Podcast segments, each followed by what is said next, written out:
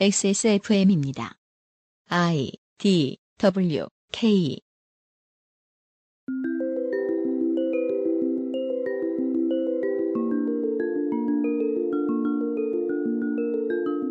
기본교육의 필요성이 대두되고 자본주의가 자리를 잡은 이후 전 세계는 똑같은 부침을 겪어왔습니다.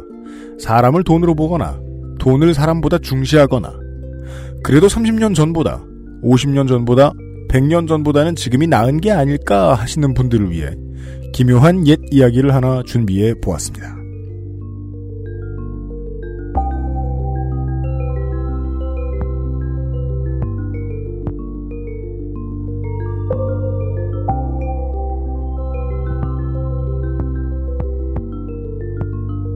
해외에 나가서 어, 우리의 사랑하는 국민들을 가장 우울한 시선으로 보게 되는 부분은 그겁니다.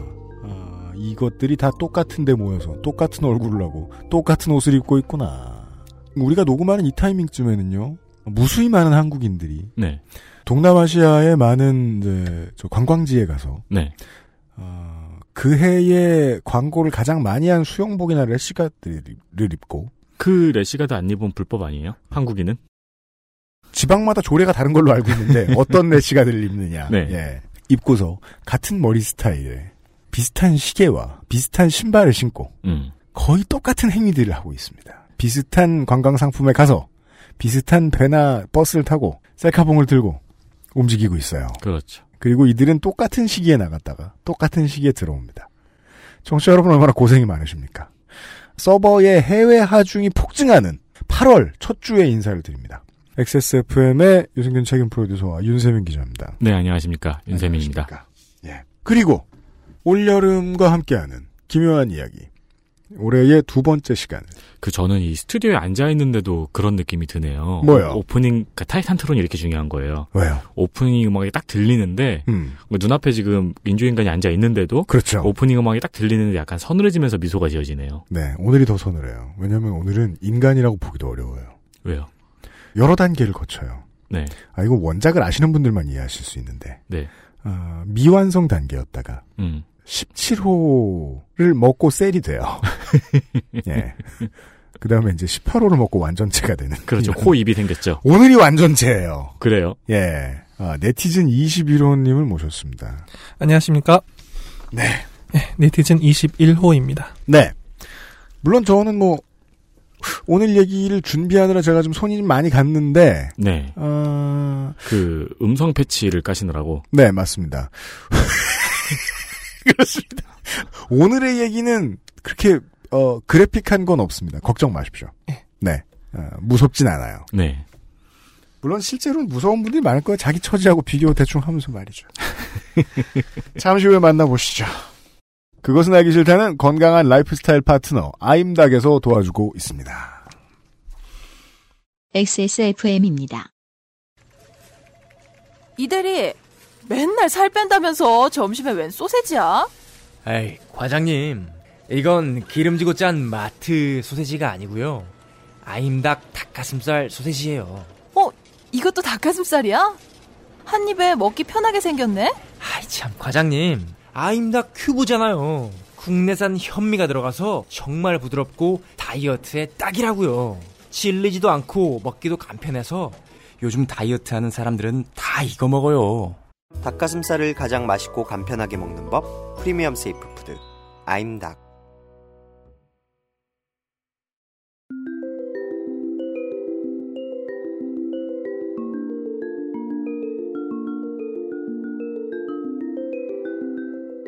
알았던 듯 몰랐던 르포. 기묘한 이야기.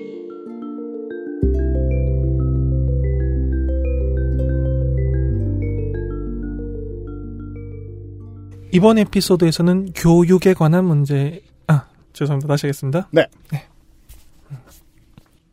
예, 이번 에피소드에서는 뭐 교육, 기계가 스트레칭을 하고 시작해요. 기름칠을 안 하고 오셨는지. 제가 저 지난 주 지난주에 잠 안 오는 밤에 영화 리얼 스틸을 봤는데 거기서는 스트레칭을 하더라고요. 로봇이요? 예. 음. 왜냐면 휴잭맨이 스트레칭하면 지도 해야 되니까. 아, 아, 네. 그랑조처럼. 아무튼 스트레칭이 끝났습니다. 예, 이번 에피소드에서는 교육 문제에 관해서 이야기를 해볼 생각입니다. 네. 그리고 현대의 교육 문제를 돌아보기 위해서 참고할 만한 작품 텍스트가 하나 있어요. 그래서 그걸 여러분과 함께 그 작품 중에 일부분을 감상해 보고자 합니다. 네. 1934년에 신동아에 발표된 채만식 선생의 레디메이드 인생입니다. 그리하여 오늘은 오디오북입니다. 네. 네. 그 알실이 한 100회에 한 번쯤 합니다. 이런 짓을. 우선 이 작품 중에서 중요한 장면 몇 개를 살펴보겠습니다. 그러시지요. 뭐 어디 빈자리가 있어야지. K 사장은 안락의자에 푹신 파묻힌 몸을 뒤로 벌떡 젖히며 하품을 하듯이 시원찮게 대답을 한다. 미상불, 그는 두 팔을 쭉 내뻗고 기지개라도 한번 쓰고 싶은 것을 겨우 참는 눈치다. 이 K 사장과 둥근 탁자를 사이에 두고 공손히 마주 앉아 얼굴에는 나는 선배인 선생님을 극히 존경하고 앙모합니다. 하는 비굴한 미소를 띠고 있는 구변 없는 구변을 다하여 직업 동령의 구걸 문구를 기다랗게 늘어놓던 피. 피는 그러나 취직운동의 백전백패의 노졸인지라 케이시의 희만이 드는 한마디의 거절에도 새삼스럽게 실망도 아니한다. 대답이 그렇게 나왔으니 이제 더 졸라도 별 수가 없는 것이지만 허실 삼아 한마디 더 해보는 것이다. 글쎄올시다. 그러시다면 지금 당장 어떻게 해주십사 하고 무리하게 조를 수에 있겠습니까마는 그러면 다음에 결혼이 있다든지 하면 그때는 꼭 이렇게 말하고 피는 지금까지 외면하였던 얼굴을 돌리어 K 사장을 조심성 있게 바라보았다. 그러나 K 사장은 우선 고개를 좌우로 두어 번 흔들고는 여전히 하품 섞인 대답을 한다. 결혼이 그렇게 나나 어데. 그러고 간혹 가다가 결혼이 난다더라도 유력한 후보자가 몇십 명씩 밀려 있어서 피는 아무 말도 아니하고 고개를 숙였다. 이제는 영영 틀어진 것이다. 안녕히 계십시오. 하고 일어서는 것밖에는 별 수가 없다. 별 수가 없게 되었으니 네 그렇습니까?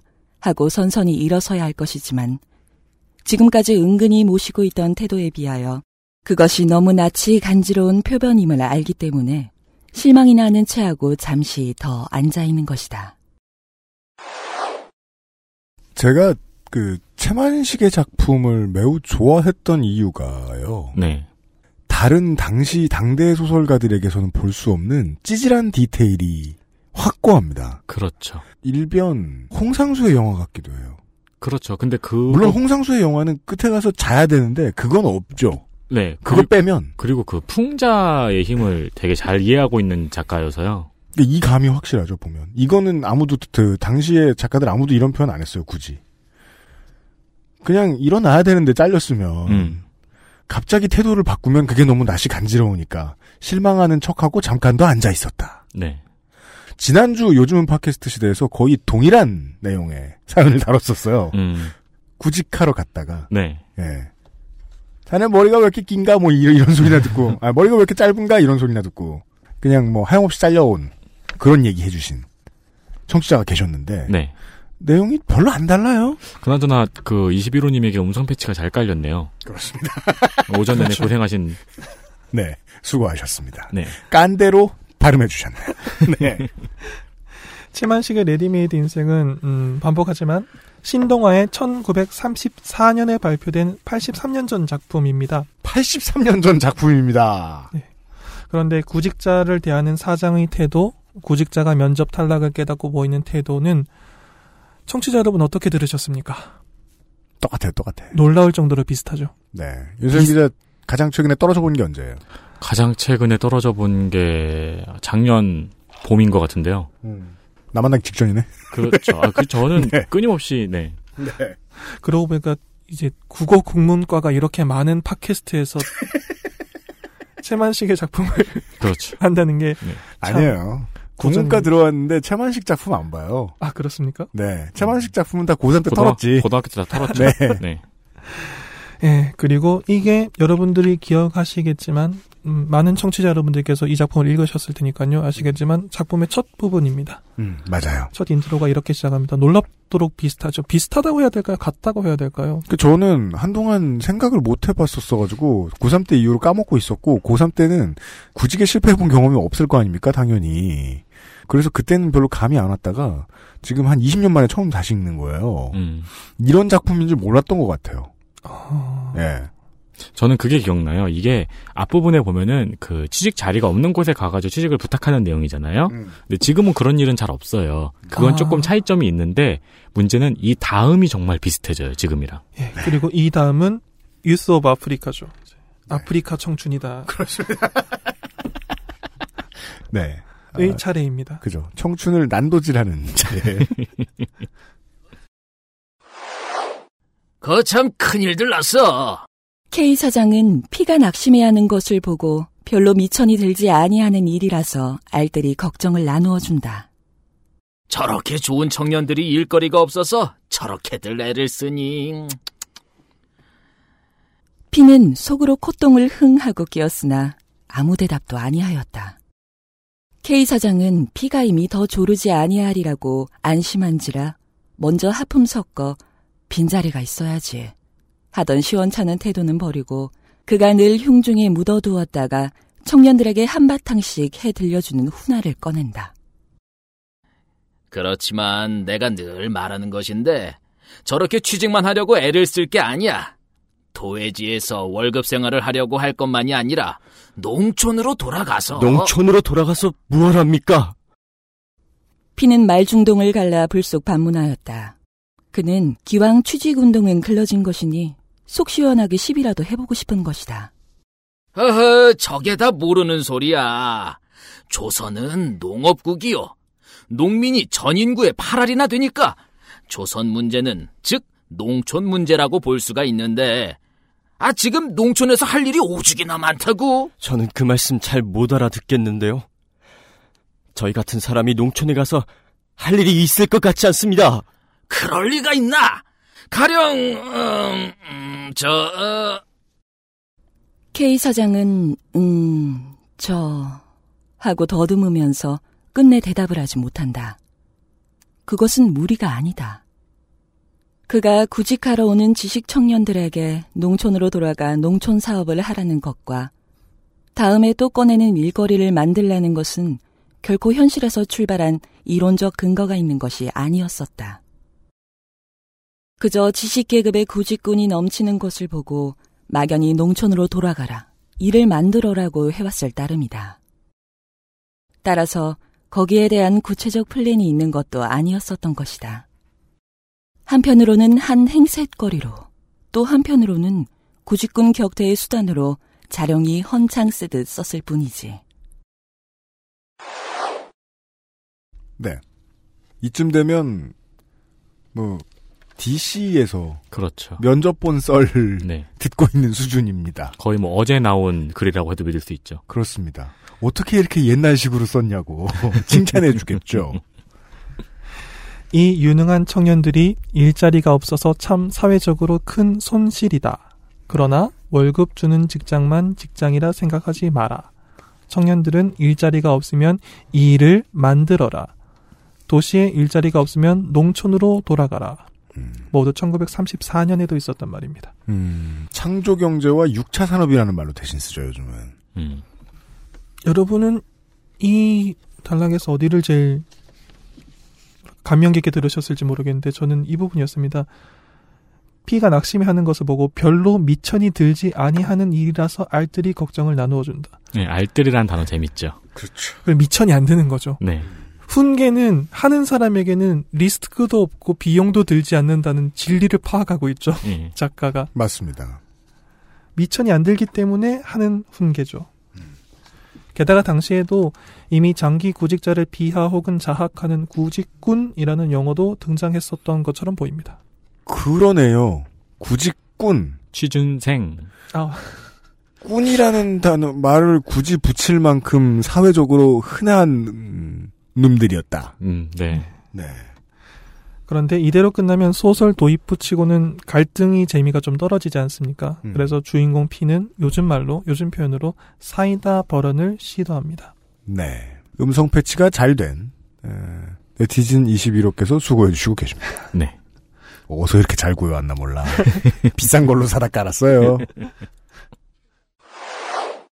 그리하여 그동안까지는 대개는 그 막연한 설교를 들은 성 만성하고 물러가는 것이 그들의 행태였었는데 오늘 이 피에게만은 그렇지가 아니하여 불갑을 구체적 설명을 해주어야 하게 말머리가 돌아선 것이다.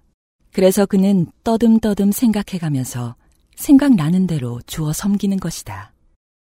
가령, 아, 저, 어, 문맹 퇴치 운동도 있지. 농민의 구할은 언문도 모른단 말이야.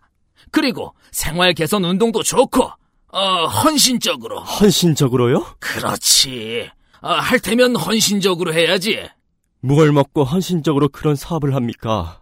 먹을 것이 있어서 그런 농촌 사업이라도 할 신세라면 이렇게 취직을 못해서 애를 쓰겠습니까? 허허, 그게 안 된 생각이야. 자기가 먹고 살 재산이 있으면서 사회를 위해서 일도 아니하고 번들번들 논다는 것은 그것은 타락된 생각이야. 피는 K 사장이 억담을 내세우는 것을 보고 속으로 싱그레니 웃었다. 그렇지만 지금 조선 농촌에서는 문맹 퇴친이 생활 개선인이 합내하고 손끝이 하얀 대학이나 전문학교 졸업생들이 몰려오는 것을 그다지 반기화하기는커녕 머리살을 앓을 것입니다. 농민이 우매한다든지 문화가 뒤떨어졌다든지 또 생활이 비참한 것의 근본 원인이 기억 니은을 모른다든가 생활 개선을 할 줄 몰라서 그런 것이 아니니까요. 그리고 조선의 지식 청년들이 모두 그런 인도주의자가 되어집니까? 되면 되지 안 될 건 또 뭐야? 그건 인도주의란 그것이 한계 공상이니까 그렇겠죠. 하하. 그러면 피구는 주의자인가? 되다가 찌부러진 찌쓰레기입니다. 철저한 주의자라면 이렇게 선생님한테 와서 취직운동도 아니합니다. 그 채만식이란 작가가 가지고 있는 네. 굉장히 중요한 힘 중에 하나인 것 같아요. 뭡니까? 소설의 도입부에서 균열이 발생을 해야 되는데 음. 그 자연스럽게 재미있게 읽다 보면은 균열이 발생해 있어요. 아, 그렇죠. 납득하지 않는 게 아무것도 없어요. 음. 음.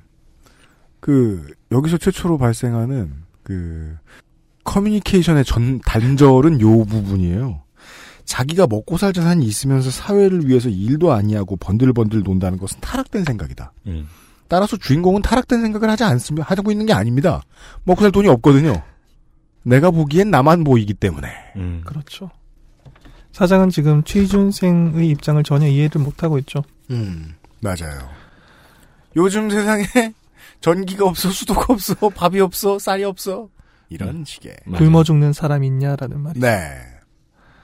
그것은 알기 싫다 200회 특집 공개 방송 그 알실 여파시 200A회 기억나십니까, 청취자 여러분?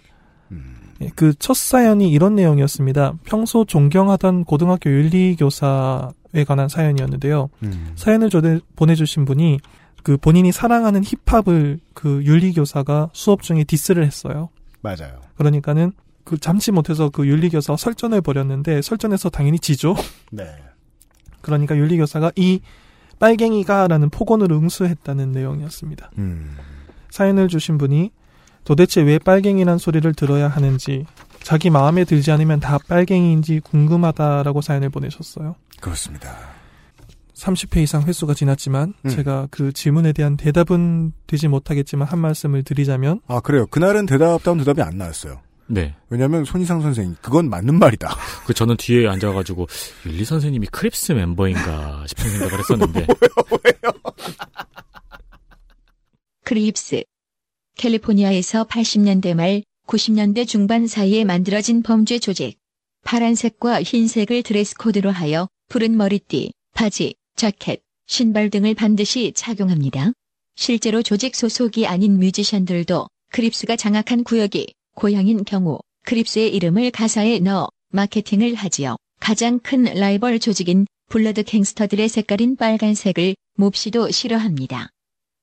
아 그렇다 우리는 모두 빨갱이다. 네. 정체성을 확립해버리고 지나갔던 기억은 납니다. 음, 한 말씀을 드리자면 내 마음에 들지 않는 나보다 약한 사람을 모두 빨갱이로 모는 것은 이미 80년 이상 전에도 있었던 유구한 전통입니다. 아 그렇군요. 이 생각을 못했네. 83년 전에도 했군요. 심지어 이때는 남북이 갈려져 있었을 때도 아니고 우리가 조선일 때도 아니었어요. 한국일 때도 아니었잖아요. 아마 한국의 전통도 아니고 딱히 나라를 가리지도 않아요. 그 한국, 일본 잘은 모르지만 미국도 있을걸요. 있었 있었던 건 확실하고 지금도 있는지는 모르겠지만. 어, 미국에서는 중요한 mainstream으로 자리 잡은 지가 한 70년이 됐죠. 7, 네. 80년 됐죠. 공산주의가 대두한 뒤 자유 진영으로 분류된 대부분의 국가에서 많건 적건 이런 현상을 발견할 수 있었을 겁니다. 음. 있었을 겁니다라고 말하는 건 추측이지만 한국, 일본은 분명히 있었죠. 음. 채만식 작가는 카프 소속은 아니었지만 그 언저리에 있었던 작가로 지금은 해석이 많이 되죠. 네. 음. 다만 상황에 따라서 저 당시에는 그 B라고 해서 XX주의자라고 삭제가 되었던 저 빈칸에 들어가는 말이 음. 시대에 따라서 시대의 조류에 따라서 음. 아나키스트가 되거나 네. 어 면접관에게 말을 또박또박 말대답을 하다니 너 운동권이냐가 되거나 음. 음. 조금 뭐 선거철이면 주사파가 되거나 뭐 지, 자, 지난 지난 정권 지난 정권에는 뭐 친노. 그죠. 네. 음. 종북이 되거나 그렇죠. 종북. 음. 여러 가지 edition이 있죠. 음. 그런데 간단해요. 구조는 간단한 같습니다. 내 마음에 들지 않은 나보다 약한 사람을 한 이미지로 몰아가는 거죠. 음. 80년 전부터 있었던 일입니다. 요즘엔 없어진 말이네요. 너 좌파냐. 이런 류의 타임슬립은 재밌네요. 네. 이게 만약 공감이 별로 안 간다 그러면 너무 요즘 얘기 같아서 그러실 거예요 아마. 음. 그럴 거라고 생각. 다시 한번 말씀드리죠. 사, 34년 전이 아니고 1934년작입니다. 네. 네. 게다가 그때 이미 농촌을 깔보는 도시, 그런 도시의 속셈을 빤히 다 알고 있는 농촌이라는 관계도 이미 정립이 되었었던 듯 합니다. 아, 우리가 생각하는 것처럼 막 그 해방 전후는 이제 뭐 해방까지 한참 남았습니다만 이때만 예. 해도 해방 전후는 막 상록수에서 나왔던 막 그런 로망 그런 아 없네. 예, 그럼 막 이렇게 어디서 뭐 여기 나온 대로 손이 호연 대학 졸업생 놈들이 와요. 예. 여기서 막 그 개척하겠다고 뭐 교화하겠다고 그러면은 거기 농촌에 계신 분들은 저 새끼 또 상록수 읽고 왔다고.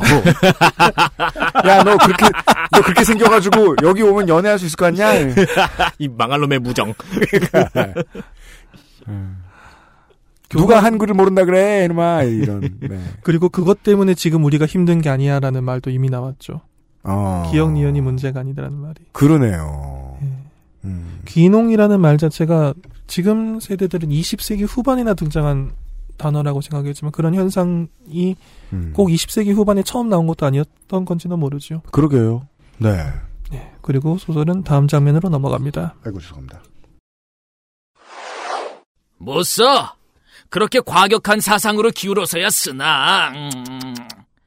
정 농촌으로 돌아가기가 싫거든.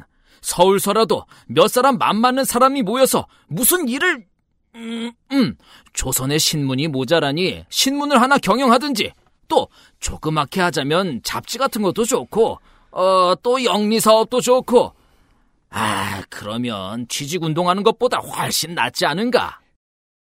졸졸이야 압니다만 누가 돈을 내놓겠습니까? 그거야 성의 있게 하면 자연 돈도 생기는 거지. 피는 엉터리 없는 수작을 더 하기가 싫어 웬만큼 말을 끊고 일어섰다. 속에 있는 말을 어느 정도 활활 해준 것이 시원은 하나 또 취직이 글렀구나 생각하니 입안에서 쓴 침이 괴어나온다. 이건 거의 대부분의 우리 청취자들이 한 번쯤 다 경험해 본 거 아닐까 네. 싶어요. 말은 막 그지같이 해줘서 사장한테 기분은 좋은데 집에 가는 길이 우울하다. 음. 예. 취업이 안 되면 창업을 해라. 아 짧게 줄이면 그거구나. 저는 취업이 안, 오랫동안 안 됐고 창업을 한 입장으로서 그런 말을 하면 맞아 죽기 딱 좋다는 거는 잘 알고 있어요. 근데 그치. 이게 그거예요. 조선의 팟캐스트가 모자라니 팟캐스트를 하나 정리하든지.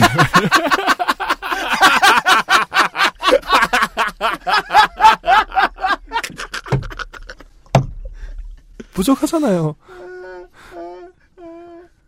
성의 있게 하면 자연 돈도 생기죠. 이게 1934년 작품인데 음. XSFM이 14년에 그러니까 딱 80년인가요? 네, 네. 그러네요. 회사로 된 건 80년. 80년 그러니까 뒤죠. 방송이 시작된 거는 97년 후. 예, 98년 후인가 그랬어요. 회사를 된 거는 80년 뒤. 그러니까 이 사장의 충고를 80년 뒤에 받아들이신 거예요. 네. 아, 그렇군요. 조선을 래퍼는 많고 팟캐스트는 졸줄이야 부족하니. 압니다만은 누가 돈을 내놓습니까? 예. 성의 있게 하면 돈이 생긴다. 예. 무슨 씨. 대부업체에서 200만 원 빌렸는데 처음에 시작할 때. 어. 네. 예, 간단하게 줄이면 그겁니다. 여러분이 굉장히 많이 들어보신 음. 이야기일 겁니다. 취업이 안 되면 창업을 해라. 열정이 없는 게 걱정이지 돈이 없는 게 왜 걱정이냐. 이런 말을 하는 사람들이 있을까 봐요, 진짜로. 뭐 엄청 많죠. 그 자기 논리대로 얘기를 하다가 자기 논리가 막히는 부분에서는 이런 그 초자연적인 힘이 생길 거라고 얘기, 얘기 주는. 돈이 없어 본 적이 없나 봐. 성의 있게 노력하면 돈은 자연히 생긴다. 돈은 따라온다. 음. 모두 80년 이상 된 훈계입니다. 다른 점이 있다면 지금 지적하셨듯이 지금은 이 훈계를 다 모아서 책으로 내서 돈을 버는 사업 모델이 따로 생겼죠. 그렇죠. 없는 사람들을 난도질하는. 그런 사업 모델이 하나 생겼죠. 그게 다른 점입니다. 복도에서 편집국장 씨를 만났다. 피는 씨와 자별이 사이가 가까운 터였었다. 사장 만나러 왔어? 씨가 묻는 것이다. 아니, 피는 거짓말을 하였다. 그는 지금 K 사장을 만나 거절당한 이야기를 하기가 어쩐지 창피하기도 할 뿐 아니라 또 전부터 시더러 K 사장에게 자기의 취직 운동을 부탁해왔던 터인데 직접 이렇게 찾아와서 만났다고 하기가 혐의적기도 하고 시치미를 뚝 뗀 것이다. 아주 단념하오. 씨는 자기에게 부탁한 취직운동을 단념하란 말이다. 그러면 벌써 씨가 K 사장에게 이야기를 하였고 그 결과 일이 틀어진 것을 피는 모르고 와서 헛노릇을 한바탕 한 것이다. 피는 먼저 씨를 만나보지 아니하고 K 사장을 만난 것을 후회하였다. 씨는 잠깐 멈췄던 말을 계속한다. 어제 아침에 사장더러 피군의 사정이 폭 난처하니 어떻게 생각해 봐주면 좋겠다고 여러 말을 했다가 곧때였어. 신문사가 구제기관이 아닌데 남의 사정 난처한 것을 어떻게 하라느냐고 그럽디다. 아휴, 하기야 그게 옳은 말이지만 신문사가 구제기관이 아니라고 한다는 그 말이 피의 머리에는 침 끝으로 찌르는 것 같이 정신이 들게 울리었다. 망할 자식들. 피는 혼잣말로 이렇게 두덜거리며 씨와 작별도 아니하고 밖으로 나와버렸다.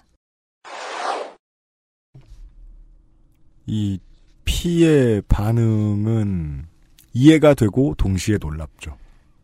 어떤 거요? 맞는 말을 들었는데 음, 저주하게는 돼요. 음 맞아요. 예, 맞는 말이군.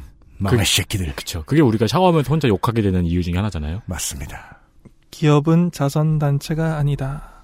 이걸 왜 청년들에게 훈계를 할 때 내가 이 사람을 위해서 악역이 되어야지 독한 마음을 먹어야지 하고 다짐을 하고 따끔하게 줄 훈계라고 생각하시는 분들이 계실 겁니다. 그분들한테는 놀라운 뉴스겠지만 80년 전부터 있었단 말이에요. 그죠. 자선단체가 아니라기에는 망할 때마다 우리가 도와주잖아요. 그렇죠. 망하려고 할 때마다. 망하려고 할 때마다. 응. 네. 기업의 사회적 책임은 어디로 간 걸까요? 네. 그 모두가 떠들고 있는 메시지인데 나는 그렇게 말하고 있지 않다라고 생각하는 어른들이 되게 많았던 게 저, 우리가 작품으로 확인해 보면 최소한 80년 전인 네. 것 같다. 제가 말씀드리는 우리 모두가 하고 있는 메시지라는 건 이거죠. 네 돈은 내 돈이고 내 돈은 내 돈이다. 음. 그렇죠. 네. 그렇게 생각 안 하는 사람이 어딨어요. 음. 예나 지금이나 다 거짓말한다. 예. 난도질하면서. 이렇게 피가 취직에 실패하는 장면이 다 지나갔습니다. 아. 되게, 이거야말로 되게 관광지에 온 기분인데요. 왜요? 재밌어요. 아, 예. 별 긴장 없이 재밌어요. 역킬링이라고 합니다. 맞습니다. 누가 죽는 거 보기. 네. 내가 죽을 것 같을 때. 뭐 사채권 우시지마 읽기. 어.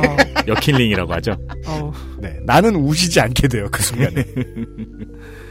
광고 듣고 오겠습니다.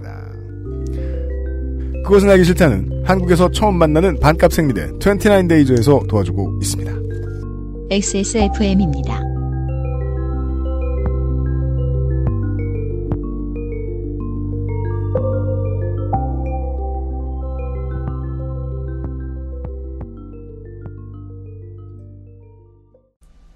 이직해서 독과점 하는 회사 들어가면 좀 피지 않을까? 어, 직원은 피지. 소비자가 괴로운 시장에선 회사가 편하거든. 봐라, 이거, 이거, 이거. 이게 왜 비싸겠냐? 글쎄, 잘 만드니까 그런 거 아니겠어? 아, 좀만 생각해봐. 너도 경제를 알잖아. 우리는 광고 모델 매겨 살리려고 생리하냐? 장난치지 마라. 잘 만들고 제가 29 days. 닭가슴살의 비린내와 퍽퍽함이 공포스러웠다면 프리미엄 세이프 푸드 아임닭. 유해물질 무첨가. 잘 만들고 체갑. 29 days. 김상조 독점거래위원장입니다. 안녕하십니까. 지금 현재까지 29 데이즈의 생리대가 중형 사이즈밖에 없었지 않습니까? 어? 그 운은 왜 던지는 거죠? 대형이 출시됩니다. 드디어 그 회사는 돈이 없어서 그동안에 대형을 출시 못했다가 기술력은 있다. 그 지난번에도 제가 8월로 말씀드렸었거든요. 네. 8월 첫 주 되자마자 음. 대형을 출시하게 됐습니다. 그렇습니다. 준비를 해오고 있었다는 게 거짓말이 아니었던 모양입니다. 아, 그리고 그 단일 품목 생산하는 업체가 그 다음 품목 만들 때 회사 재정이 어떤지 제가 대충 알거든요. 네. 파산 직전일 겁니다. 네. 지금부터 회수 늦게 되면 큰일 납니다. 다음 달에 사라질 수도 있다. 그렇습니다. 그런 걸 알려드리고요. 네. 그리고 기존에 10 플러스 1 이벤트 진행 중이었지 않습니까? 네. 대형 출시한 김에 2주간 더 진행한다고 합니다. 그렇습니다. 대형 역시 10팩을 사시면 한 팩을 추가로 드립니다. 네, 그동안 사이즈가 맞지 않아서 구매를 못 하셨던 분들. 네, 사이즈가 마음에 안 들어서. 음. 한번 고려해 주시면 감사하겠습니다. 그렇습니다. 문의하셨던 분들 정말 많았죠? 나왔습니다. 대형 29 days XS몰에서 확인해 주십시오. 김상조 독점거래 위원장이었습니다. 감사합니다. 29 days가 중형의 셀을 합하여 드디어 대형이 나왔다는 사실을 다시 알려드리면서. 드디어 나왔네요. 네.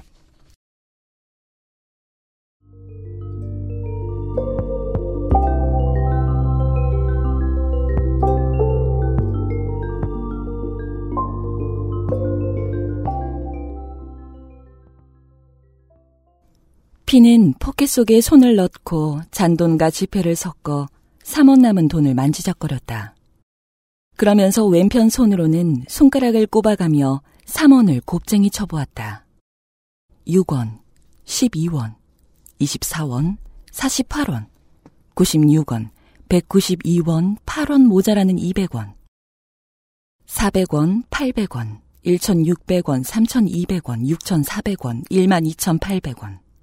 800원은 떼어버리고 2만 4천 원, 4만 8천 원, 9만 6천 원, 19만 2천 원, 38만 4천 원, 76만 8천 원, 153만 6천 원.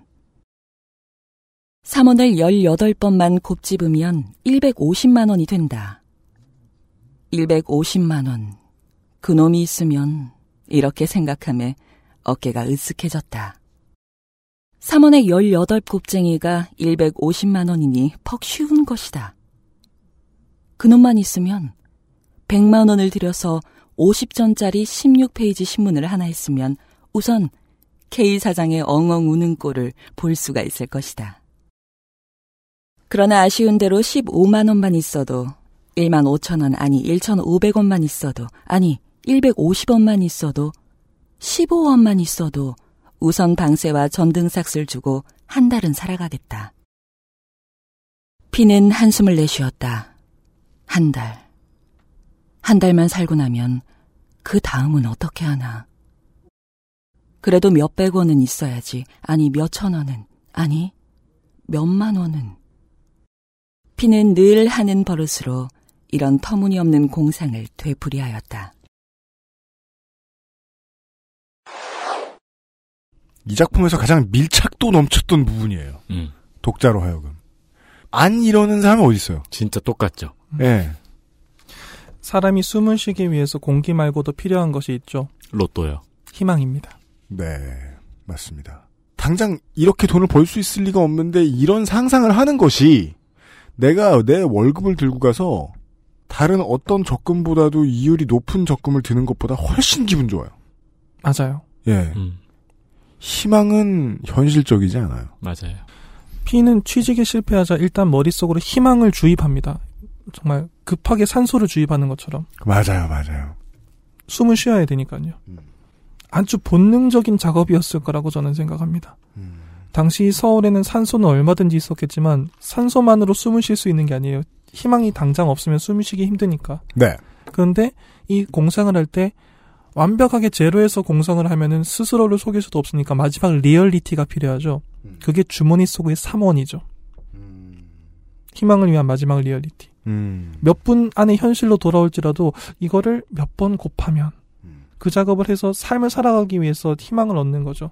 당시 사람들은 P처럼 주머니 속의 돈을 곱해보는 것으로 희망을 즐겼고 자본주의가 고도로 발달한 현재의 한국 그리고 일본 사회 구성원들은 이걸 유료로 즐기고 있죠. 음. 그게 돈을 받고 희망을 파는 복권이죠. 네. 너무 거기에 많은 돈을 투자하는 것은 저는 절대로 말리고 싶습니다. 지나치게 많은 돈을 투자하는 것. 제가 몇 번 예전에 말씀드렸을 거예요. 복권, 그러니까 로터리가 로또가 처음 한국에 도입됐을 때 이걸 정말 투자 상품으로 오인하셔가지고 그 재산 날리고 스스로 목숨을 끊은 케이스가 은근히 있었습니다. 네, 있었죠. 있었죠. 네. 잘못된 접근 방식입니다. 복권은 그런 식으로 접근하는 게 아니라 흔히 하는 조언이죠. 하나만 사라. 음. 한 게임만 사라라고 하는 거. 없으면 희망이 없지만 한 게임을 사면은 그만큼의 확률이 생기잖아요. 네. 그거 해가지고 한 일주일 동안 즐거워지는 거예요. 음. 일주일 정도. 지금 처음 알았어요. 그 돈 주고 산 게 희망이었는지 몰랐어요. 그 복권 당첨, 아까 로또 당첨되면이라는 상상 진지하게 안 해보셨어요? 많이 해봤는데 네. 내가 그걸 그 돈 주고 소비했다는 걸 몰랐죠.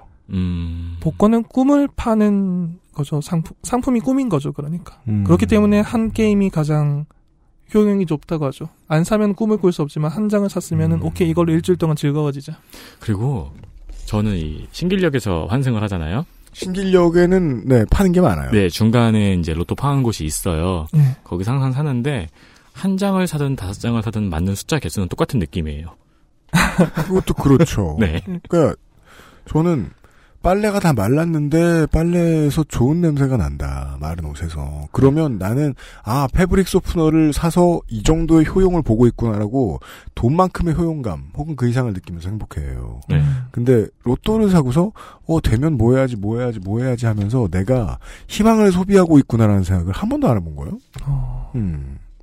그랬군요. 그 런 식으로 소비하는 게 가장 건강한 접근법이라고 저는 개인적으로 생각합니다. 네. 그 되게 디테일하게 생각하지 않나요? 세금 얼마 떠 띄고 나면은 네. 얼마가 남겠고 그럼 아 집을 사면 어디를 사는 게 좋을까 막 이런 아니에요. 저는 그런 생각은 당장 되지도 않는데 비현실적이야.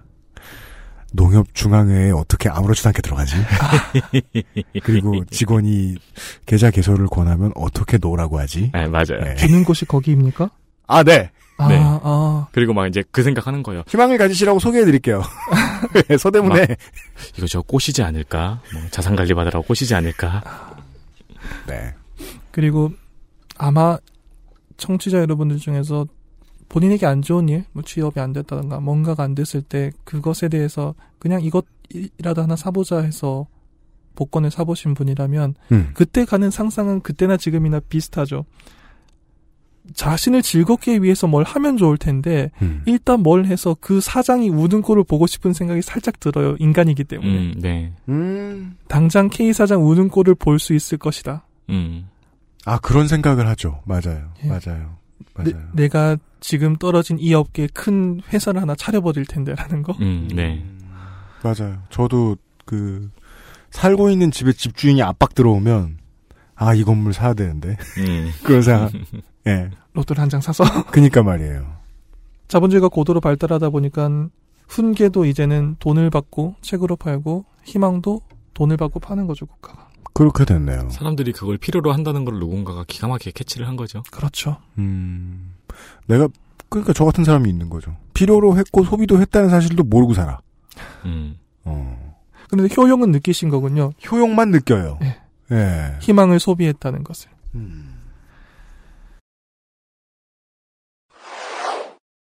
피해 동무 M과 H가 찾아왔다. 어데 나가나? M이 그러잖아도 벌심한 코를 한 번 더 벌심하고 사이 벌어진 앞니를 내어 보이며 싱긋 웃는다. 몸집은 M과 같이 통통하지만 키가 적어 M의 뒤에 가려섰던 H가 옆으로 나서며 안녕합시오. 하고 인사를 한다. P는 싱긋이 웃었다. 이 M과 H는 같은 하숙에 있는데 두 사람은 곧잘 같이 돌아다닌다. 같이 가는 것을 나란히 세워놓고 보면 하나는 키가 커서 우뚝하고 하나는 키가 작아서 납작 붙어가는 것 같다. 얼굴도 M은 우들부들한 게 정객 타입으로 생겼고 잘못하면 복싱링에 내세워도 좋겠고 H는 안존한 게 사무원 타입이다.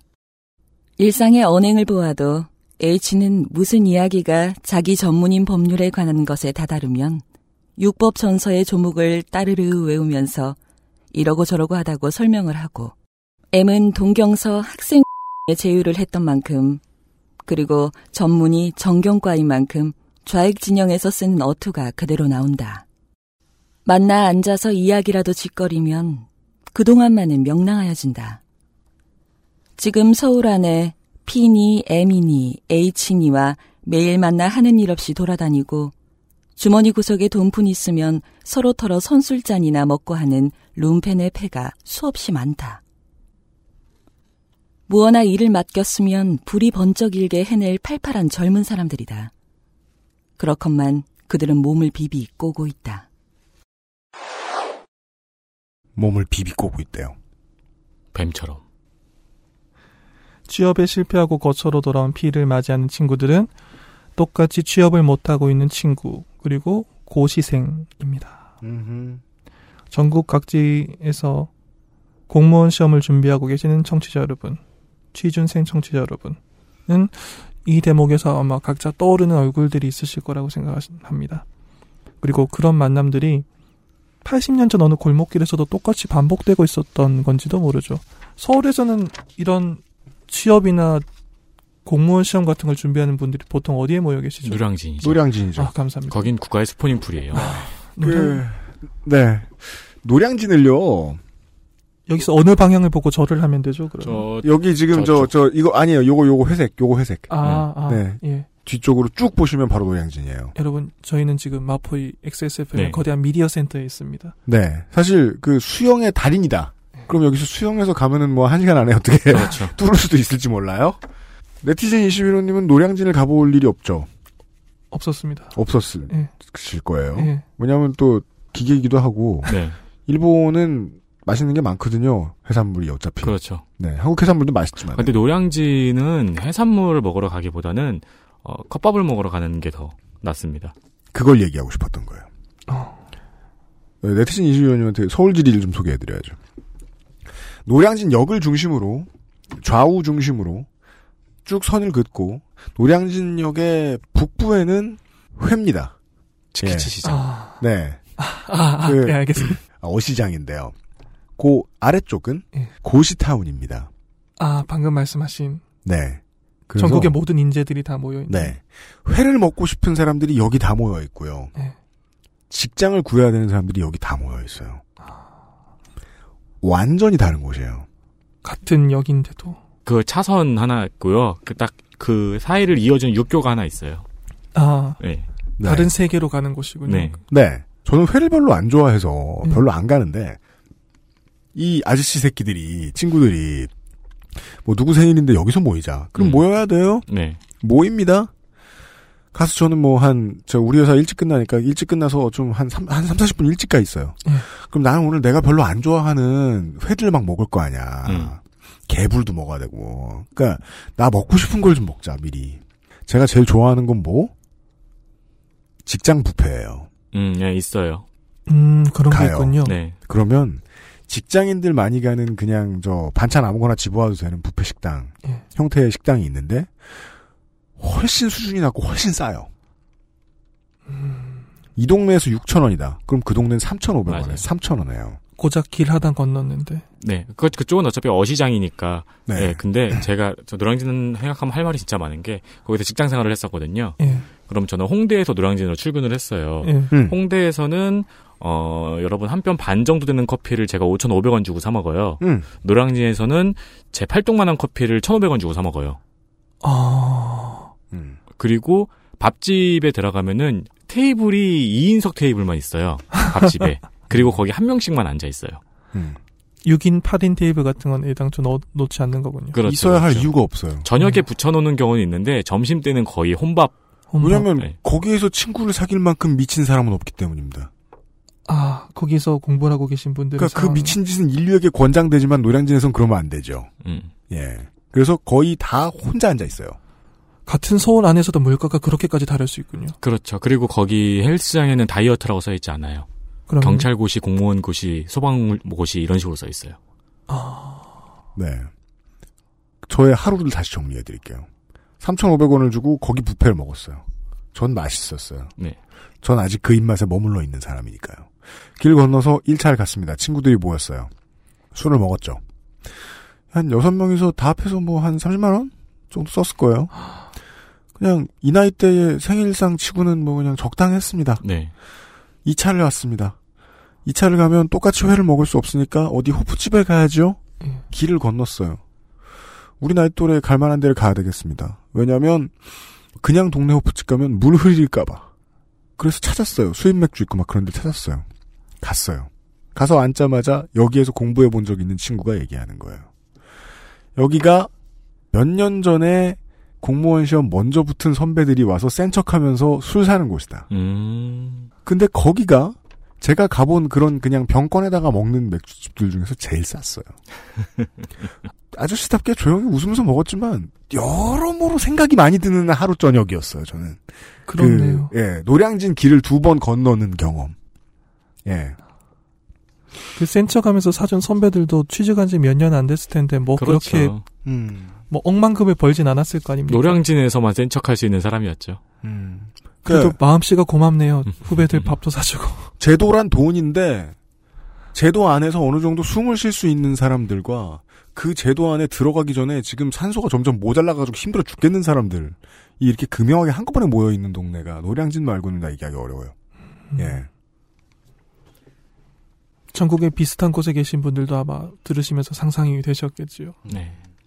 최만식의 이 지적은 최만식은 그렇게 생각 안 했겠지만 되게 지금은 나름 시사하는 바가 큰 게 무어나 일을 맡겼으면 불이 번쩍 일게 해낼 팔팔한 젊은 사람들이 몸을 비비꼬고 있다라는 건 노동이 신성하니까 니들 다 노동해야 된다 이런 꼰대의 마인드가 아니라 그저께 조 소장이 한 얘기예요. 네. 사회가 노동의 범위를 늘려놨어야지. 음. 예. 가치를 어떻게든 더 창출할 국리를 했었어야지. 그게 안 됐으니까 이런 재수없는 사람들만 하품을 하면서 너 집에 가라고 하고 있는 거 아니에요. 음. 그리고 이 소설이 그리고 있는 1934년의 서울의 풍경을 이해할 만한 배경을 한번 소개해 드리겠습니다. 나, 네. 그런 얘기를 우리가 잠시 후에 한번 들어보죠. 어, 이상하죠? 기묘한 이야기를 듣는데, 사람도 안 죽고, 그러게요. 누가 누굴 저주도 안 하고, 음. 예. 일본이 발칵 뒤집어지지도 않아요? 음, 뭐 때리지도 않고. 네. 그 다른 건 다, 다 안 하는데요, 오늘. 하나는 할 겁니다. 일본은 또 뒤집어져요. 아, 그래요? 잠시 후에. 네.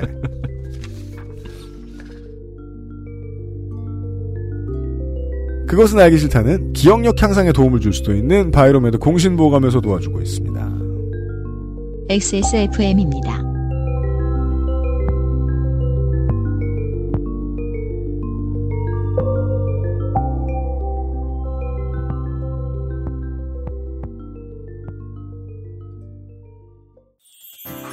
공신보감은 식약처로부터 기억력 개선 기능을 인정받은 건강기능 식품입니다.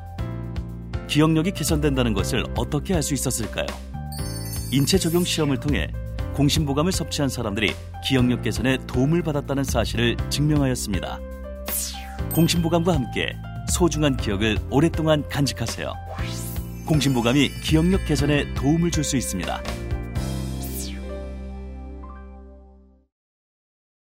하루 건강, 하루 한 포, 하루 세 알. 하루의 건강한 습관, 하루니아. 평산네이처.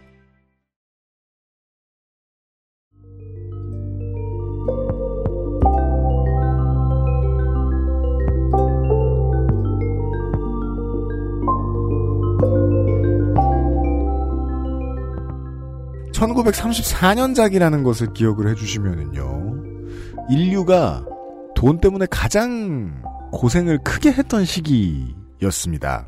네. 전 세계 공황을 처음 경험한 때입니다. 그랬죠. 1929년에 시작된 세계 대공황이라는 게 있었습니다. 이때 미국도 엄청난 타격을 입었다고 하죠. 네. 경제적으로뿐만 아니라 사람들의 삶이라는 게. 그렇죠. 네. 그리고 그 세계 대공황은 일본 경제에도 직격탄을 날립니다. 1930년부터 1931년까지 정도로 봅니다만 일본 경제가 심각한 위기를 겪는데 이걸 보통 쇼와 공황이라고 합니다. 쇼와는 연호죠. 네. 이것은 일본이 제2차 세계대전 발발 이전까지 겪었던 가장 심각한 공황이었습니다. 근데 사실 일본은 세계 대공황 이전에도 경제 위기가 찾아와 있었어요. 당시 자료를 살펴보면 1928년에 세계 대공황이 시작되려고 하던 타이밍이죠. 1928년에 도쿄에서 이른바 육체 노동 당시에는 자유노동자라는 단어를 썼습니다. 육체 노동에 종사하던 사람들을 4천 명을 조사를 해봤습니다. 이 말이 비정규직보다 훨씬 낫네. 자유노동자요? 네. 옛날에는 답이 있었네. 예, 자유노동자 4천 명을 조사하니까 중등학교 중퇴 이상의 학력, 당시로서는 상당한 고학력이죠. 중등학교 중퇴 이상의 학력을 가진 사람이 516명으로 13%를 차지하고 있었다는 기록이 남아 있습니다. 당시의 자유노동자는 왜 교육 서비스를 제대로 받지 못했다라는 말을 음, 조금만 직설적으로 이야기하면 아예 학교를 못 가본 사람도 충분히 그, 있던 그 표현이 시기입니다. 중요하잖아요. 교육 서비스를 제대로 받지 못한 사람이라고 하면 요즘 말로는 그냥 뭐 대학교 안 간 이 예. 정도로 생각하는데 그때는 학교를 못 간. 네. 네. 지금 그 학교는 다니는데 학원을 갈 돈이 별로 없었다 이런 레벨의 이야기가 아닌 그렇죠. 거죠. 네. 네. 글자를 못 읽는 수준. 음. 그래서 글자 읽고 뭐 그 사칙연산도 배우고 예. 지구가 동그랗다는 것도 배우고 이 정도 해서 6년에서 8년 정도 수학한 경험이 있다. 음. 그러면 고급 인력이다. 그렇죠. 엘리트죠. 음. 당시에는 그러니까 이 노동자들에게 글자를 가르치고 숫자를 가르쳐서 그 공사를 하기 위한 일을 지시를 하는 게 큰 일이었어요.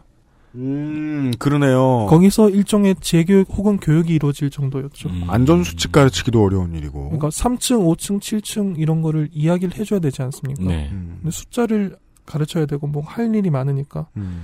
그런 식으로 생각하고 있었어요. 당시 자유노동자에 대한 인식이라는 게 음. 지금과는 많이 다르죠. 도량형을 모르는데 일을 어떻게 해요? 그러니까요. 예. 그런데 거기에 516명, 13%가 중등학교 중퇴 이상의 학력이었다는 거죠. 그걸 보고 당시 평론가들이 깜짝 놀랐다라는 기록들이 남아 있습니다. 당시에도 평론가들은 사회 현상을 보고 깜짝 놀라는 게 직업이었죠.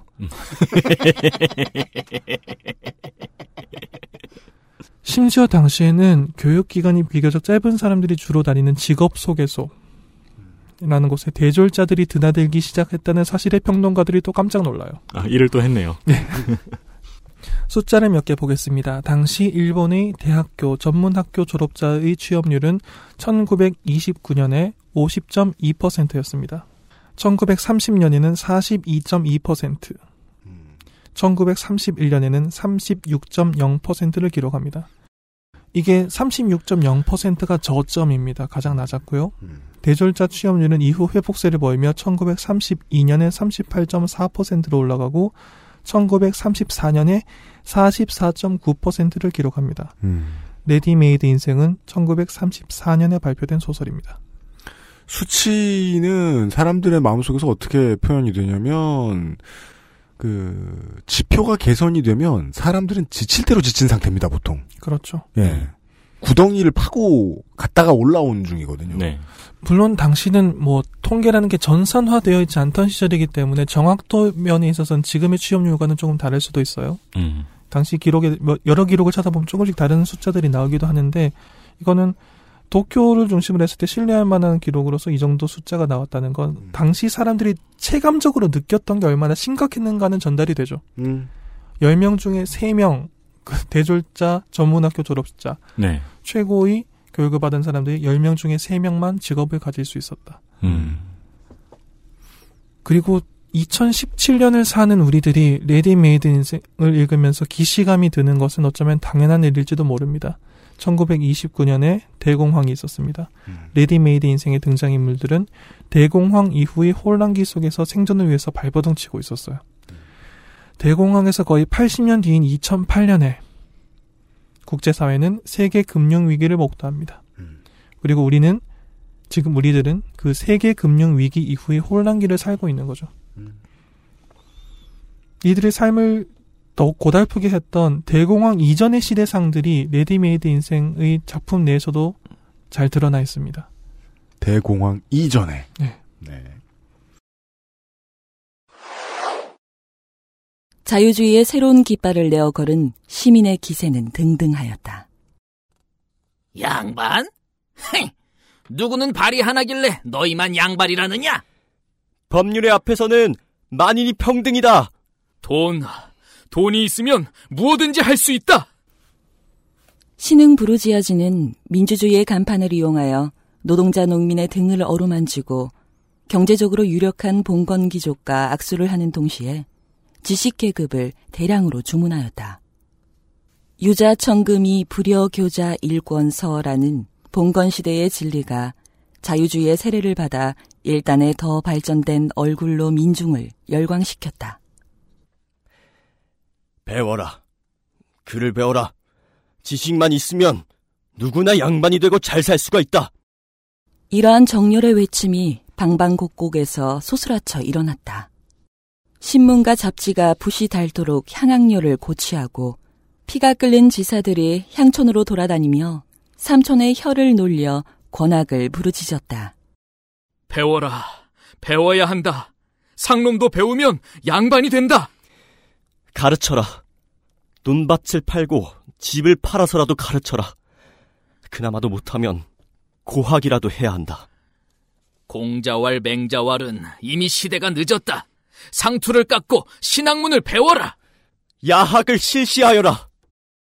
보통 학교의 교장이 간발을 하고 촌으로 돌아다니며 입학을 권유하였다.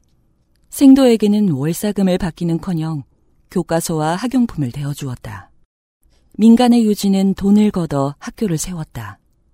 밀립대학도 생기려다가 말았었다. 청년회에서 야학을 설시하였다. 갈도회가 생겨 갈도만주 외우는 소리가 서울의 신풍경을 이루었고 일반은 고학생을 존경하였다. 여학생이라는 새 수거가 생기고 신여성이라는 새 여인이 생겨났다. 이와 같이 조선의 관민이 일치되어 민중의 지식 정도를 높이는 데 진력을 하였다. 즉, 그들 관민이 일치하여 계획한 조선의 문화 정도는 급도로 높아갔다. 그리하여 민중의 지식 보급에 애쓴 보람은 나타났다. 면서기를 공급하고 순사를 공급하고 군청 고원을 공급하고 간이 농업 학교 출신의 농사 계량 기술을 공급하였다. 은행원이 생기고 회사 사원이 생겼다. 학교 교원이 생기고 교회 목사가 생겼다. 신문 기자가 생기고 잡지 기자가 생겼다. 민중의 지식 정도가 높았으니 신문 잡지 독자가 부쩍 늘고 의사와 변호사의 벌이가 윤택하여졌다.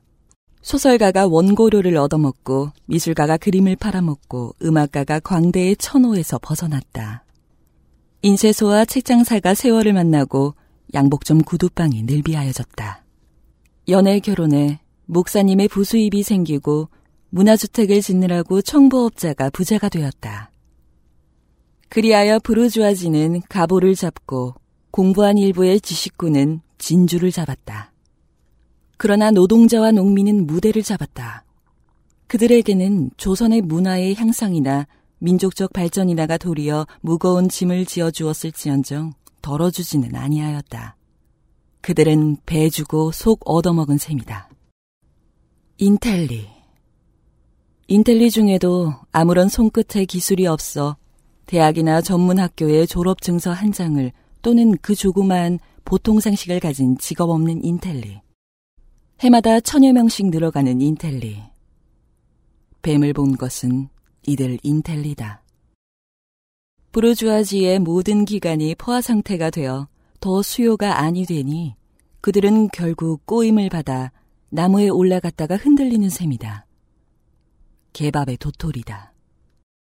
인텔리가 아니 되었으면 차라리 노동자가 되었을 것인데 인텔리인지라 그 속에는 들어갔다가도 도로 달아 나오는 것이 99%이다.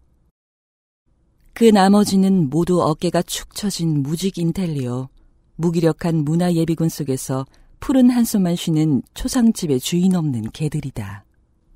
레디메이드 인생이다. 세상이 어떻게 바뀌었는지를 한눈에 알아보게 해 주었습니다. 문맹률이 급격히 줄어들면서 여러 가지 형태의 노동이 가치를 인정받았지만 결국 여기서 말하는 가보를 잡은 건 부르주아지. 그 옆에서 어느 정도 떨어지는 것을 주워 먹을 수 있던 사람들 소수의 지식인. 노동자와 농민은 얻은 것이 별로 없고 혹은 착취를 당하는 구조 속에 편입이 되게 되었다. 인텔리는 필요한 것처럼 많이 생산을 시키더니 어, 요즘부터는 필요 없다고 하는 것 같다. 그런데 노동도 못하겠다. 앞에 나왔죠? 손이하에서. 1931년에 대졸자들이 취업률이 36.0%를 기록하기 몇 년 전에 그러니까 피와 동세대들이 교육을 받던 시절에 교육을 해라 교육을 해라 온 사회가 외치고 있었던 거죠. 음. 인텔리를 만들어라 만들어라라고. 음. 교육을 통해서 자신의 인생을 바꿀 수 있다. 혹은 자신뿐만 아니라 가족의 삶도 바꿀 수 있다. 음. 교육을 통해서 평등해질 수 있다. 조금만 더 솔직하게 이야기하면 교육을 통해서 나는 남보다 위에 설 수 있다. 그렇죠.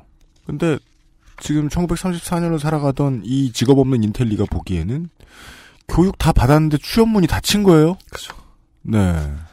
교육을 통한 평등이라는 게 결국 평등이라기보다는 너도 남보다 위에 설 수 있는 기회가 있다라는 말을 해주는 거였는데 음. 특히 근대화의 과정에서 많은 청년들은 많은 청년들, 많은 가족들을 교육이라는 이름의 무한 경쟁에 뛰어들게 한 말들이 이 시대에도 당연히 유효했습니다. 신분제가 아직 완전히 없어졌다고 보기 힘들던 시절인 만큼 교육을 통해서 평등해질 수 있다는 말은 지금보다 훨씬 위력이 강했을지도 모르죠. 네. 그렇게 모두 교육이라는 거대한 게임에 뛰어들었고 속절없이 불황이 왔습니다. 음. 불황이 오니까 이 사람들이 필요하지 않게 되었습니다. 주인공 피가 곱씹는 인텔리라는 말을 현대식으로 바꾸면 우리에게도 익숙한 단어가 나오죠. 대졸백수. 음. 지금 대졸백수라는 단어를 말한 순간 스튜디오에 있는 모든 사람이 서로 눈을 안 보기 위해서 노력하고 있어요. 네. 아, 너.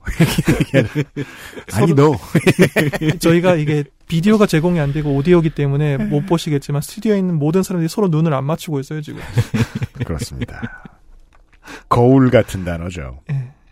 대졸백수라는 말이 1930년대 인텔리란 단어보다 더 무서운 것은 한국 전쟁 이후의 지식 교육이라는 게임은 게임이란 표현을 쓰겠습니다.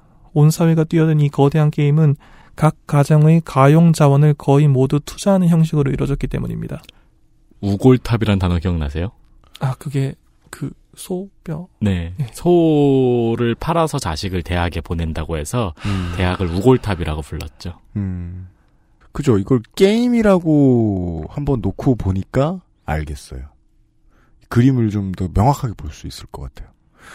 아니, 근 한 몇십 년째 한국인들은 모두가 이런 도박을 하고 있으면서 왜 리니지에 재산 날리는 사람들은 뭐라 그러지? 그 사람들 성에 안 가봤나 봐. 음. 네. 아니 나는 노가다 해가지고 아이템 얻었는데 쟤는 사니까. 아 그게 싫어서. 투자 상품 치고는 참 쓰레기긴 해요. 교육은.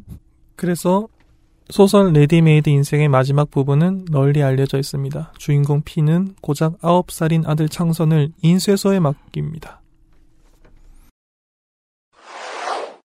종로에서 풍론이, 냄비니, 양재기니, 숟갈이니, 무언이 해서 살림 나부랭이를 간단하게 장만하여 가지고 올라가는 길에 전에 잡지사에 있을 때 안 인쇄소의 문선과장을 찾아갔다. 월급도 일없고 다만 일만 가르쳐주면 그만이니 어린아이 하나를 써달라고 졸라대었다. A라는 그 문선 과장은 요리조리 칭탈을 하던 끝에 그는 피가 누구 친한 사람의 집 어린애를 청거하는 줄 알았던 것이다. 보통 학교나 마쳤나요? 하고 물었다. 아니요. 피는 솔직하게 대답하였다. 나이 몇인데? 아홉 살. 아홉 살? A는 놀라 반문을 하는 것이다. 기왕 일을 배울 테면 아주 어려서부터 배워야죠. 그래도 너무 어려서 원. 네 집에요. 내 자식놈이랍니다. 피는 그래도 약간 얼굴이 붉어짐을 깨달았다. A는 이 말에 가장 놀라운 일을 보겠다는 듯이 입만 벌리고 한참이나 피를 물끄러미 바라다 본다. 왜? 내 자식이라고 공장에 못 보내란 법이 있답니까? 아니, 정말 그래요? 정말 아니고. 괜히 실없는 소리 자제라고 해야 들어줄 테니까 그러시지? 아니, 그건 그렇지 않아요. 내 자식 놈이야요. 그럼 왜 공부를 시키지 않고? 인쇄소 일 배우는 것도 공부지. 그건 그렇지만 학교에 보내야지. 학교에 보낼 처지도 못 되고 또 보낸댔자 사람 구실도 못 할 테니까. 거참 모를 일이요. 우리 같은 놈은 이 짓을 해가면서도 자식을 공부시키느라고 애를 쓰는데 되려 공부시킬 줄 아는 양반이 보통 학교도 아니 마친 자제를 공장일 보내요. 내가 학교 공부를 해본 나머지 그게 못 쓰겠으니까 자식은 딴 공부를 시키겠다는 것이죠.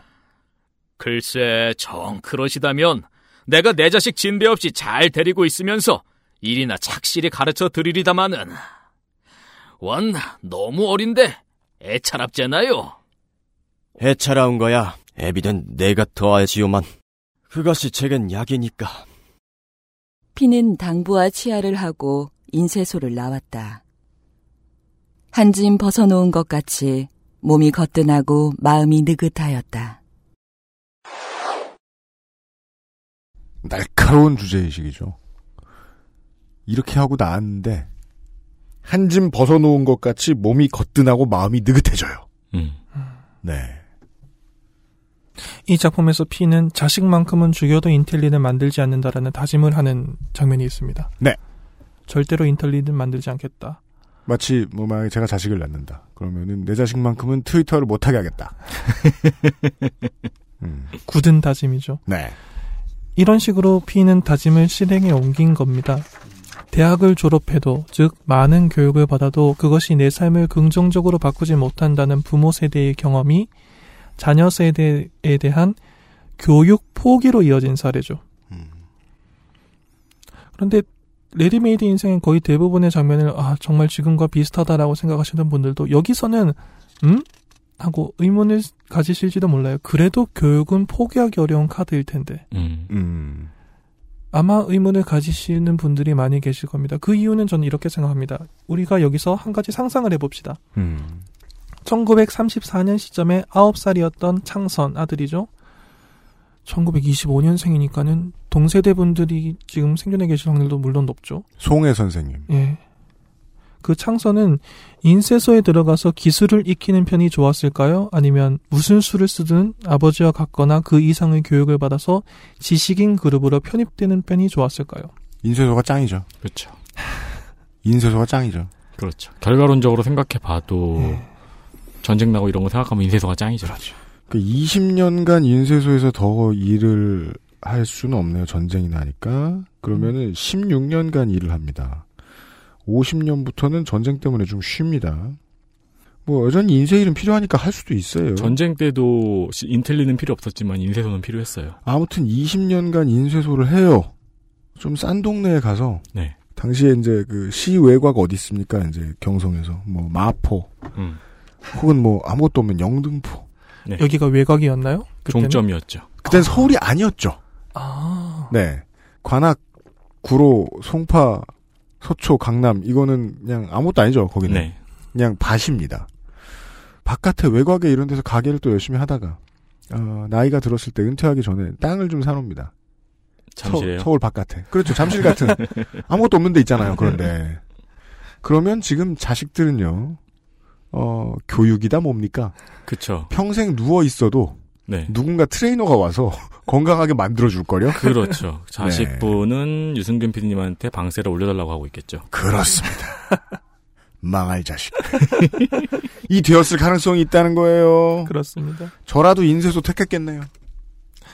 개인의 삶은 무한한 변수가 있기 때문에 제가 아까 말씀드린 그 두 가지 선택지 중에서 어느 쪽이 더 좋다라고는 딱 잘라서 말하기는 어렵습니다. 그러네요. 딱 잘라 말하기는 좀 그러네. 인쇄소 루트를 선택했을 때 이 베스트 플랜이 지금 나왔죠. 네. 그리고 참 신기하죠. 그게 인쇄소로 대성한다가 아니라 어느 시점에서 부동산 투자한다가 반드시 들어가야 되죠. 맞아요. 그런데 통계적으로 말하면 적어도 창선이 청년기 이후를 보냈을 해방 이후의 한국 사회는 통계적으로는 교육 수준이 높을수록 사회적으로 성공한 가능성을 더 많이 보장하는 사회 체제. 음. 그게 좋다 나쁘다가 아니라 교육을 많이 받으면 성공할 가능성을 좀 더 열어두는 사회 체제를 꽤 오랫동안 유지했습니다. 그러네요. 바로 이 사회 체제 때문에 교육에 대한 투자만큼 확실한 투자는 없다라는 공감대가 사회에 몇십 년 동안 형성된 거죠. 지금 생각하면 레디메이드 인생의 주인공 P의 선택은 대성했으면 지금 말씀하시는 것 같은 그런 좋은 결론이 있었겠지만 음. 통계적으로 이야기하면 확률은 조금 낮은 도박이었습니다. 음. 그리고 그 믿음이 확률이 낮다라는 것. 더 크게 성공할 수 있, 있지 모르지만은 확률이 낮다. 즉 확률이 더 높은 투자는 교육에 투자하는 것이다라는 것이 적어도 2000년대까지 한국 사회는 유지되고 있었다고 생각합니다. 트렌드가 바뀌지 않았다는 건 이해가 됩니다. 예. 상황은 조금씩 바뀌어요. 왜냐하면 지금은 슬슬 교육도 계급화가 지금 되어가고 있는 단계이기 때문에 지금 정권이 바뀌고 해체하려고 애를 쓰고 있지만 네. 지금 꽤 많이 공고하죠. 그렇죠. 그렇죠. 예. 어, 교육이라는 도박도 가진 돈만큼 베팅을 할 수 있는 상황. 이 점점 더 커지고 있기 때문에 뭐 좀 달라졌다고는 할 수 있겠지만 트렌드는 동일하네요. 말씀해 주신 대로. 흔히 말하는 명문대에 들어가는 자녀들의 부모의 수입 평균이 점점 올라가고 있다고 하죠. 그렇죠. 서울대에 입학하는 학생들이 강남 지역이 많은 것은 가까워서가 아니죠. 그럼에도 불구하고 전체적인 흐름은 교육에 투자하는 것은 여전히 확률이 높다라는 네. 믿음이 있었죠. 그 지금도 있나요? 그 교육 보험, 학비 보험. 그게 뭐예요? 그 초등학교 때 보험처럼 돈을 내면은 그러니까 저축처럼 음. 돈을 내면은 중학교 올라갔을 때 이제 받는 학비조로 그런 우와. 게 있군요. 처음 예, 그런 게 알았습니다. 있었어요. 처음 알았어요. 그런 시스템이 필요할 정도이군요. 그렇죠. 그런데 문제는 지금은 2017년이라는 거죠. 음. 이 믿음, 교육에 투자하는 것이 가장 확률이 높다는 믿음이 2010년대 되면서 조금씩 무너지고 있다고 저는 생각합니다. 네. 아마도 가장 치명적인 요인은 취업률 저하, 학자금 대출 이 두 가지겠죠. 특히 학자금 대출을 볼까요? 2016년 9월 19일에 민주당 안민석 의원이 한국장학재단과 국세청에서 제출받은 자료를 분석한 결과를 밝힌 것에 따르면 학자금 대출자는 100만 명에 육박하며 이들이 대출받은 대출액은 11조 7천억 원에 달합니다. 어, 그 중에 제가 빌린 것도 몇 푼, 네, 있어요. 저도 있어요. 음. 대졸자가 이 정도 빚을 지고 있는데 그나마 취업이 힘든 상황. 이 상황에서 자녀들 세대 교육에 가용 자원을 모두 투자해서 자녀 세대가 더 좋은 삶을 살도록 한다는 선택을 할 가능성이 얼마나 될까요? 투자 상품을 고르는 입장에서는 말도 안 되는 투자 상품이 됐을 수 있어요. 음. 네. 네. 아까부터 신성한 교육에 대해서 투자라는 말을 너무 많이 해서 좀 죄송하긴 합니다만 음. 그래도 제가 이야기하고 싶은 것을 좀 더 효과적으로 전달하기 위해서 그 표현을 계속 쓰겠습니다. 네. 자녀 세대의 자식 지식 교육, 지식을 가르치는 것에 그 가족의 가용 자원 전체를 투자하지 않는 세대가 생기는 것은 그 자체로는 가치 중립적입니다. 좋은 일도 나쁜 일도 아니에요. 네. 게다가 어떤 면에서는 교육에 대한 과중한 투자와 과중한 서열화를 회피하는 더 좋은 선택일지도 모릅니다. 음. 문제는 이 모든 결정이 어른 세대, 기성 세대, 지금 교육을 받고 있는 게 아니라 교육을 시키는 세대. 그 사람들의 욕망을 투영하는 형태로 결정되고 진행된다는 거죠. 1930년대 공황 이전에 사회는 지식인을 필요로 했습니다. 아까 우리가 봤죠? 사회는 지식인을 필요로 했고 많은 청년들을 지식인으로 길러냈습니다. 공황이 닥치자 사회는 더 이상 지식인을 필요로 하지 않게 됐고 수많은 지식인 청년들이 길거리에서 방황했습니다. 한국 전쟁이 끝나고 경제 성장의 시대를 거치면서 한국 사회는 오랫동안 한 몇십 년 동안 지식인 청년 세대를 필요했습니다. 대졸자란 말이죠. 네. 그냥 버려두거나 쌩까고 우리끼리만 일하기에는 경제 성장의 속도가 너무도 빨랐기 때문이지요. 그렇죠. 네. P는 인텔리가 되고 싶었던 게 아니죠. 인텔리가 되는 게 옳은 길이라고 했으니까 인텔리가 된 거죠. 누가 시킨 거군요. 한국 전쟁 이후 세대들이 대졸자가 되고 싶어서 됐다라기보다는 대졸자가 되는 것이 옳은 선택이다 혹은 경우에 따라서 유일한 올바른 선택이다 좋은 선택이다라는 말을 어린 시절부터 계속 들었기 때문에 대졸자가 된 거예요. 어, 저 지금 평론가가 됐어요. 놀랬어요? 깜짝 놀랐어요. 내가 대졸자가 되고 싶어 한 적이 없다는 걸 지금 처음 알았어요. 음, 음, 그러네요. 사회가 그게 옳은 길이라고 가르쳤기 때문에 대졸자가 된 거예요. 음. 그랬는데 불황의 시대가 다시 오자 사회가 굉장히 점잖게 정장을 입고 넥타이를 메고 점잖게 이야기합니다. 우리가 교육받은 청년들이 필요하긴 한데 이렇게 많이 필요하진 않아. 음. K 사장처럼 점잖게. 그 결과가 많은 지식인 청년들이 오늘도 방황하고 있는 이 현실이죠. 한국 사회에는 이 문제에 대해서 지금 막 정권도 바뀌었으니까요. 조만간 이 문제에 대해서 어떤 형식으로든지 결론을 내려야 할 겁니다. 지금까지 한국 사회의 성공을 견인해온 큰 요소, 지식 교육에 대한 무한에 가까운 투자.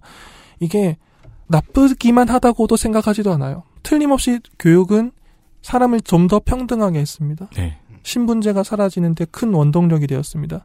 사람들에게 기회를 줬고요. 인생에 희망을 줬습니다. 그것을 부정하는 게 절대로 아닙니다. 하지만 지식 교육에 관한 무한에 가까운 투자라는 이 시스템을 앞으로 이어나갈 것인지 아니면 다른 길을 모색할 것인지 한국 사회는 조만간 이 문제에 대해서 어떤 식으로든 답을 내야 돼요. 한국 사회의 나름의 답을. 그리고 한국이 이 선택을 하는데 참고가 될 만한 일본의 사례를 다음 시간에 소개해 보고자 합니다. 그렇습니다. 대학 시절 일이 기억이 나네요. 뭔데요? 신방과 수업이었는데요. 아마 매체비평 수업이었나 그랬던 것 같아요. 일제고사에 그때가 MB 때였으니까 음. 일제고사에 관해서 한 명씩 나와서 토론을 하라는 이야기였어요. 음. 그 교수님이 어느 조그만 신문사의 사장님이셨는데 음. 어 일제고사를 해야 된다고 강력하게 주장을 하시면서 우리 보고 토론을 하라 그랬어요. 음. 그러면서 교수님의 요지는 뭐냐면은 공부에 재능이 없는 아이들을 빨리 가려내어서 음. 그 친구들을 다른 쪽으로 나가게 해줘야지. 음. 그러니까 일제고사를 치러야 하는 거야. 음. 라는 이야기였어요. 네. 그래서 제가 거기서 반론을 한 거는 음. 공부가 아니고 다른 쪽으로 나가야 하는 것을 깨닫는 계기가 음. 왜 탈락이라는 부정적 경험이 되어야 되냐. 음. 라는 요지였고, 뭐, 그게 아니고 다른 쪽으로 하려면 너무 많은 비용이 들어간다. 뭐 이런 식으로 토론이 진행되었던 것 같은데, 전 아직까지 그 교수님이 학생들 앞에서 그런 논리를 펼치는 게 믿어지지가 않거든요. 답은 최만식이 알았었어요. 한편으로는 한 행색거리로 또 다른 한편으로는 구직군 격퇴의 수단으로 자룡이 헌창 쓰듯 썼을 뿐이지. 음. 네. 내일도 뭐 답은 안 나올 겁니다. 네. 사람도 아닌데 어떻게 알겠어요. 네티즌 21호님 수고하셨습니다. 감사합니다. 그것은 알기 싫다는 더 편해진 마지막 선택 평산네이처 하루니아 씨 시리즈에서 도와주고 있습니다. XSFM입니다.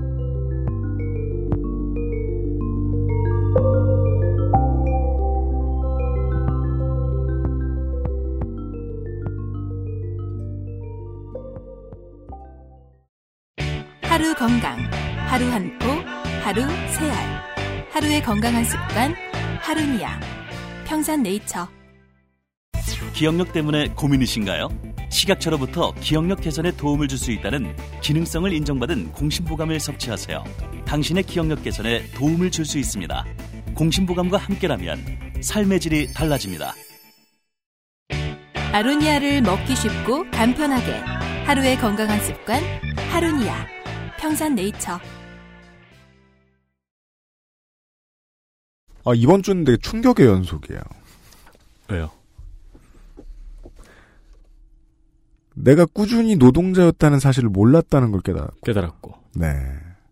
내가 대졸자가 되기를 원한 것이 내가 예비역 병장이 되는 걸 원했던 것보다 훨씬 더 낮은 수준이었다는 걸 깨달았어요. 근데 비교가 너무 치사하네요. 예비역 병장을 이길 수 있는 건 없죠. 그건 그래요. 예. 예비역 대장은 이 마음 몰라요. 그럼요. 아, 나 대장 돼야지. 이런 생각 했을 수 있는데, 예, 제대하는 게 그렇게 신나지도 않았을 거야. 네. 네. 우리는 그냥 오디오북을 접했는데요. 이제 스튜디오 안에 있는 사람들은, 어, 여러분들께 전달해드리고 싶었던 것은, 우리 인생의 시간, 그냥 절대 시간, 우리에게 주어진 3차원의 절대 시간을 생각해 봅시다. 내가 만약에 뭐 무슨 연애를 했어. 아주 그지 같은 연애였어. 정말 남는 것도 없어. 네. 경험도 없어. 그 사람 좋지도 않았어. 음. 근데 막 위협도 당했어. 음. 힘들었어. 음. 돈 뺏기고 막 음. 무시당하고 음. 최악이었어. 음. 2년을 사귀었어. 네. 그랬으면은 우리 인생의 2%에 3%쯤 시간을 쓴 거예요. 그렇죠. 근데 우리는 만약에 우리가 기대 수명만큼 산다면 우리 인생의 긴 사람은 절반까지도 교육 게임에 참여하거든요. 음. 예. 이 문제를 너무 당연하게 여기는 거는 자기 인생에 대해서 좀 게으른 것 같다는 생각도 드네요. 음. 음. 네. 그러니까 내가 뭐 고등학교 때 뭐 했고 뭐 했고 뭐 했고 뭐가 재밌었고 어쩌고 저쩌고 내가 대학 때 뭐 했고 뭐 했고 뭐 했고 뭐 했고 그런 얘기는 사람들 만나 서 건다는데 내가 고등학교에 가서 뭘 배웠지? 내가 대학교에 왜 갔지? 예. 고등학교 때 그런 생각했던 것 같아요. 무슨 말만 하면은 내가 왜 이래야 되지? 내가 왜 이래야 되지? 나는 왜 이걸 못하지라고 하면 돌아오는 답은 학생이니까였잖아요. 그리고 저같이 이제 그 그냥 뭐해도 허 저해도 허하고 가만히 앉아 있던 넥센팬 같은 사람은 꼭 저렇게 그 놀라운 질문들 던지는 친구들 있잖아요. 아 공부 못하는 놈들 왜 저래? 예, 가장 이 에버리지 멍청이죠. 예, 그런 생각하고 그랬던 것 같아요. 예. 네, 뭔 얘기가 나올지 한번 기다려 봅시다. 윤샘 기자, 유승균 PD하고요. 호스트 네티즌 21호가 수고를 해주셨고요. 출연에는 P역의 윤건, K사장과 CM, H역의 이종우, 나레이션 민혜심 성우께서 수고해 주셨습니다. 그리고 듣느라 여러분들도 많이 수고하셨고요. 주말 순서 기다려 주십시오. 안녕히 계십시오. 안녕히 계십시오. 감사합니다.